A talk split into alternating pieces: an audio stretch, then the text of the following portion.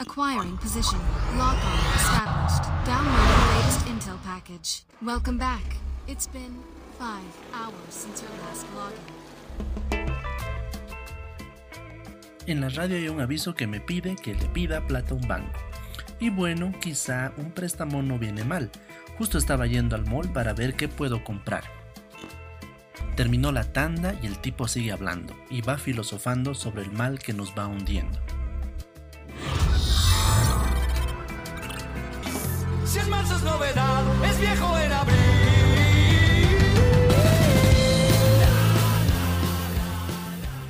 En febrero del 2021, Niantic lanzó su versión de pago o de suscripción. Mediante un pago mensual de 5 dólares ofrecía ventajas adicionales a las y los agentes que contrataran ese servicio. Entre ellos, mayor espacio de almacenamiento para el inventario, un kit extra de ítems, una medalla para el perfil de los agentes, unas alitas en el nombre de cada agente, para que todos supieran que eran jugadores suscritos, y como promoción especial 7000 monedas virtuales. A ver, 5 dólares. Es manejable y te ofrecen varias ventajas que no están nada mal, mm, sobre todo las 7000 monedas. Hmm, ¿Comprar o no comprar? Va, compremos.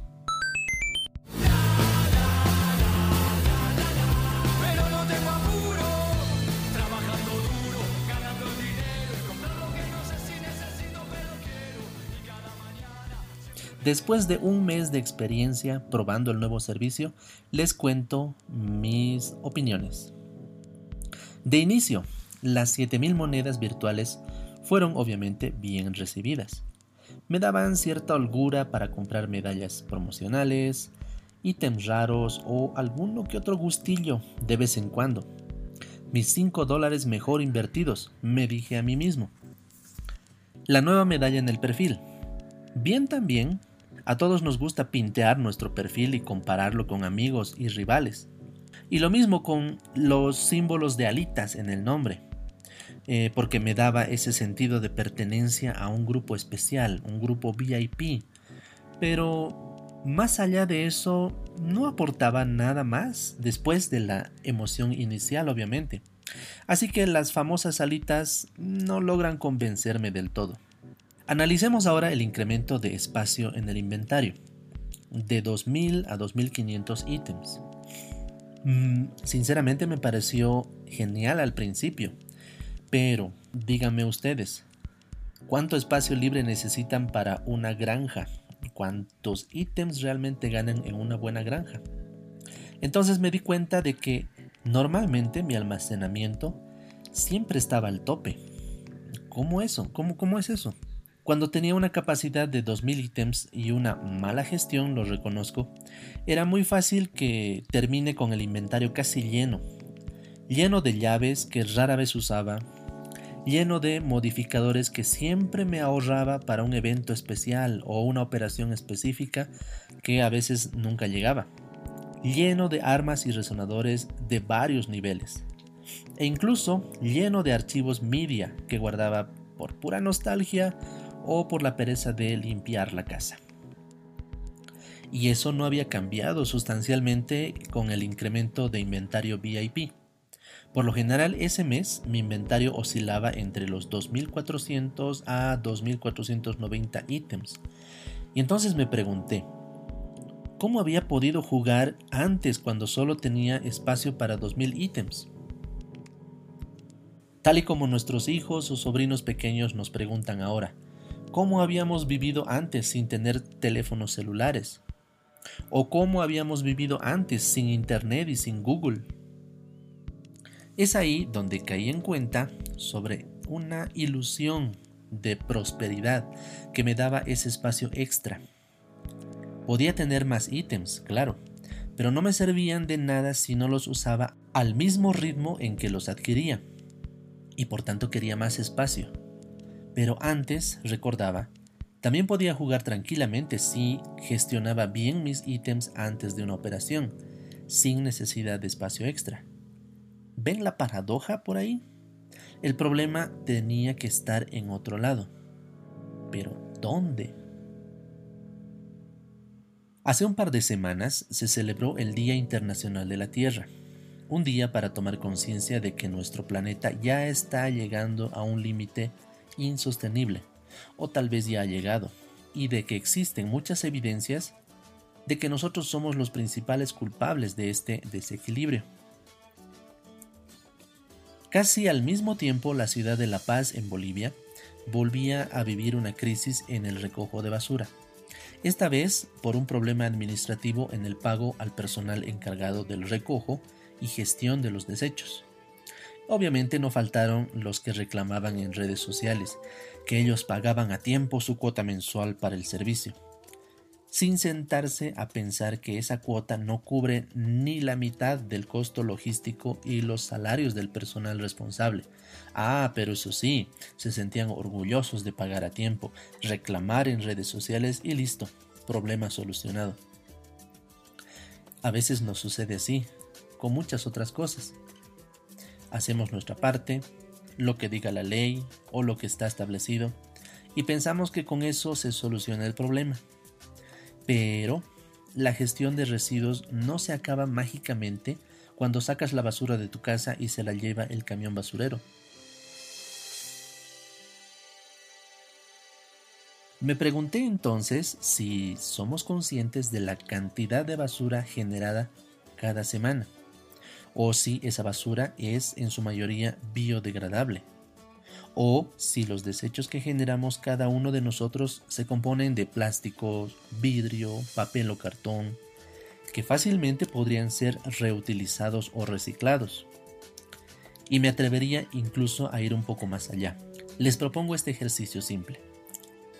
Cada vez que vamos al mercado y compramos mmm, media roba de papa en bolsa, por favor una libra de tomate en bolsa, una libra de cebolla en bolsa, dos pesitos de vainitas en bolsa, una docena de huevos en bolsa, dos libras de arroz en bolsa, un kilo de carne en bolsa. Ah, y todo eso en una bolsa grande, por favor. Y la semana que viene repetimos el ritual. ¿Cuántos ítems innecesarios hemos acumulado en un solo día?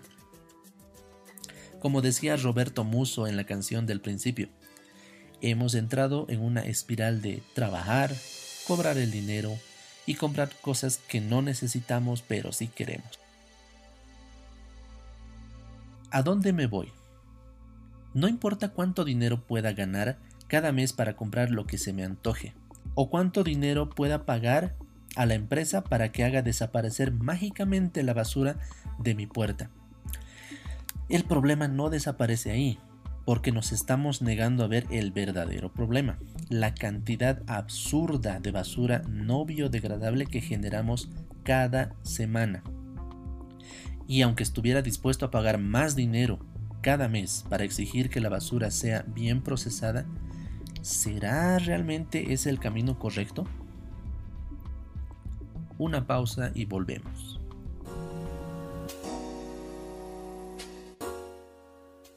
Si te gusta lo que escuchas, considera suscribirte para recibir notificaciones cuando publique un nuevo episodio. También me ayudarías mucho si compartes este episodio con tus amigos, ya sean agentes de ingreso o no. Recuerdan que puedes escuchar este y otros episodios en Anchor FM, Spotify, Google Podcast, Apple Podcast o cualquier plataforma que elijas para escuchar tus podcasts. Granjeando con Filín y el Gato es parte del el colectivo Podcast Bo, un grupo de amigos y amigas que hacemos podcast en Bolivia. Si quieres descubrir otros podcasts, visita podcastbo.com.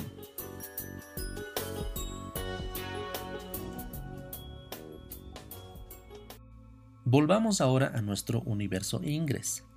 ¿Se acuerdan del mes de prueba en, el, en la versión Core? Mi teoría sobre la ilusión de prosperidad también podría aplicarse aquí. No se trata solo de pertenecer al selecto grupo Core, sino comprender que uno mismo puede gestionar sus recursos y También gestionar la capacidad límite que naturalmente tuvimos al inicio del juego. Por ejemplo, ahora empecé a reciclar las armas de nivel 1 al 6. Sí, incluso las armas de nivel 6 se reciclan. También suelo reciclar resonadores de nivel 4, 5 o 6 cuando tengo más de 100 resonadores de cualquiera de esos. Con un poco de práctica y analizando mi nivel de juego diario o semanal y también las rutas que hago en una semana, ya sé cuántos resonadores y modificadores voy a usar más o menos y cuántas armas necesito para mantener mi zona de color azul. El resto, si se dan cuenta, es solo material inútil si no se usa a corto plazo. Seguramente todos tuvimos alguna tía, un abuelo o tal vez nuestros propios padres que solían tener este comportamiento. Dígame sí o no. Guardar un juego de vajilla lujoso para ocasiones especiales o usar algunos utensilios eléctricos solo en contadas ocasiones para que el resto del tiempo estén guardados en sus cajas y acumulando polvo. O algún tío, hermana o nosotros mismos que solemos guardar un traje especial también para ocasiones especiales, o un reloj o un perfume que se usan una o dos veces al año. Y después también terminan guardados en un cajón, hasta que descubrimos que ya no sirven o pasaron de moda y terminan en la basura. ¿Les ha pasado?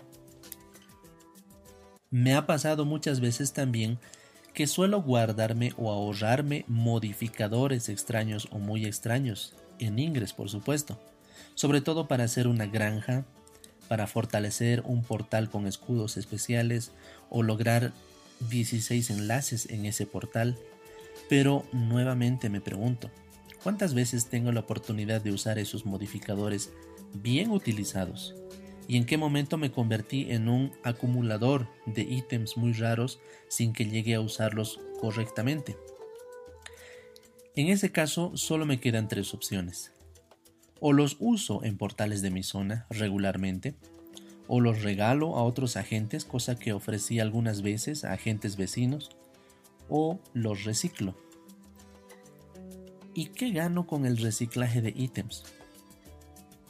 Seguramente todos lo sabemos.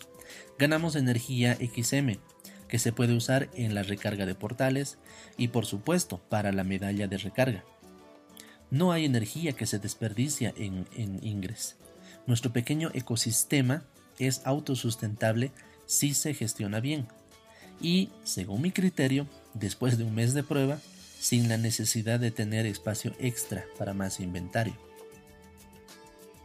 Del mismo modo, ¿estamos dispuestos en casa a gestionar mejor nuestros propios residuos?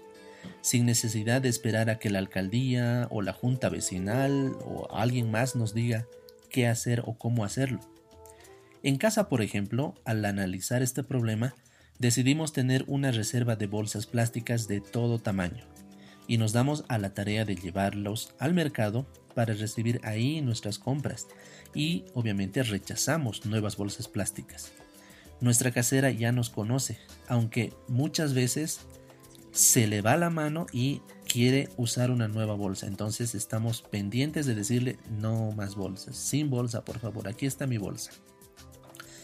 También consumimos leche embolsada, pero guardamos esas bolsas para donarlas a viveros municipales o comunitarios. Ellos realmente lo agradecen mucho porque usan esas bolsas para cuidar los plantines y trasplantarlos. También separamos nuestra basura en contenedores diferentes. Sé que es mucho más trabajoso, pero logras acostumbrarte. De esa manera, es más fácil desechar el papel o cartón donde debemos reciclarlo. También regalamos los envases plásticos a personas recolectoras, son recolectores comunitarios que luego venden esos envases a empresas que reciclan esto. Y hacemos lo mismo con el vidrio, baterías viejas o desechos electrónicos que se pueden reciclar o reutilizar en otros componentes o desechar adecuadamente. Es decir, siempre hay una inversión extra, en este caso es nuestro tiempo. Nos damos el tiempo para hacer todo esto, hasta el punto que ahora generamos basura 100% orgánica que recién se lleva al basurero común. O, si es que tienen la suerte de tener un jardín, enterrar esa basura 100% orgánica para generar compost para nuestras propias plantas. Entonces, ¿cuál es el límite racional para tener algunas posesiones y no convertirse en un generador de basura innecesaria? O en el juego, ¿creen que el límite natural de 2000 ítems en el inventario de Ingress es o era suficiente para un juego de estrategia diario? Obviamente acá no pretendo imponer ninguna respuesta y solo les ofrezco mi, mi opinión. Pero también los invito a reflexionar sobre los límites que tenemos cada uno de nosotros en el juego y, nuestra, y en nuestra vida. Y sobre todo los privilegios que también tenemos, para no abusar de ellos. Ah, y me olvidaba. ¿Se acuerdan del regalo de 7000 monedas ofrecido en febrero?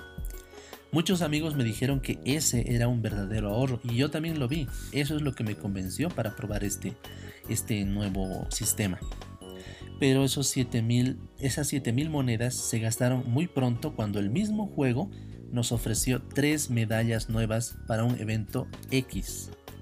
Así X de no importar a nadie, tal vez para algunos.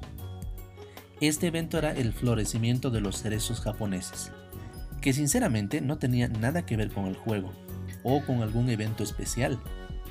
Eran tres medallas cada una costando 2.500 monedas, por lo que si alguien tuvo las ganas de comprar las tres medallas, ha invertido 7.500 monedas, y así fácilmente se despedía de la ventaja que el mismo juego nos había regalado. Adiós ahorro y volvemos a toparnos con esa ilusión de prosperidad o pertenencia que tuvimos al principio. En fin, si ahora mismo revisamos la oferta de monedas en la tienda virtual, yo puedo adquirir 7000 monedas con 5 dólares. Los mismos 5 dólares que me cuestan la suscripción Core, que incluye solo 2500 monedas. No sé ustedes, pero a mí aún me parece un mal negocio. Terminé cancelando mi suscripción, no perdí mi medalla Core en el perfil, y decidí gestionar mejor mis ítems. Por supuesto me gustaría leer o escuchar sus opiniones, cómo se sienten con la suscripción Core, si les convence o no y qué tal les va hasta ahora. Pueden escribirme por Twitter o Instagram, en ambos lugares me encuentran como Felini el Gato. Este episodio también se publica como un texto en mi blog Felini en inglés, lo pueden buscar en WordPress por lo que también pueden escribir ahí sus comentarios. Mientras tanto, yo no tengo apuro, trabajando duro, ganando dinero y comprar lo que no sé si necesito pero quiero. Y cada mañana siempre me pregunto por qué el despertador quiere gritarme.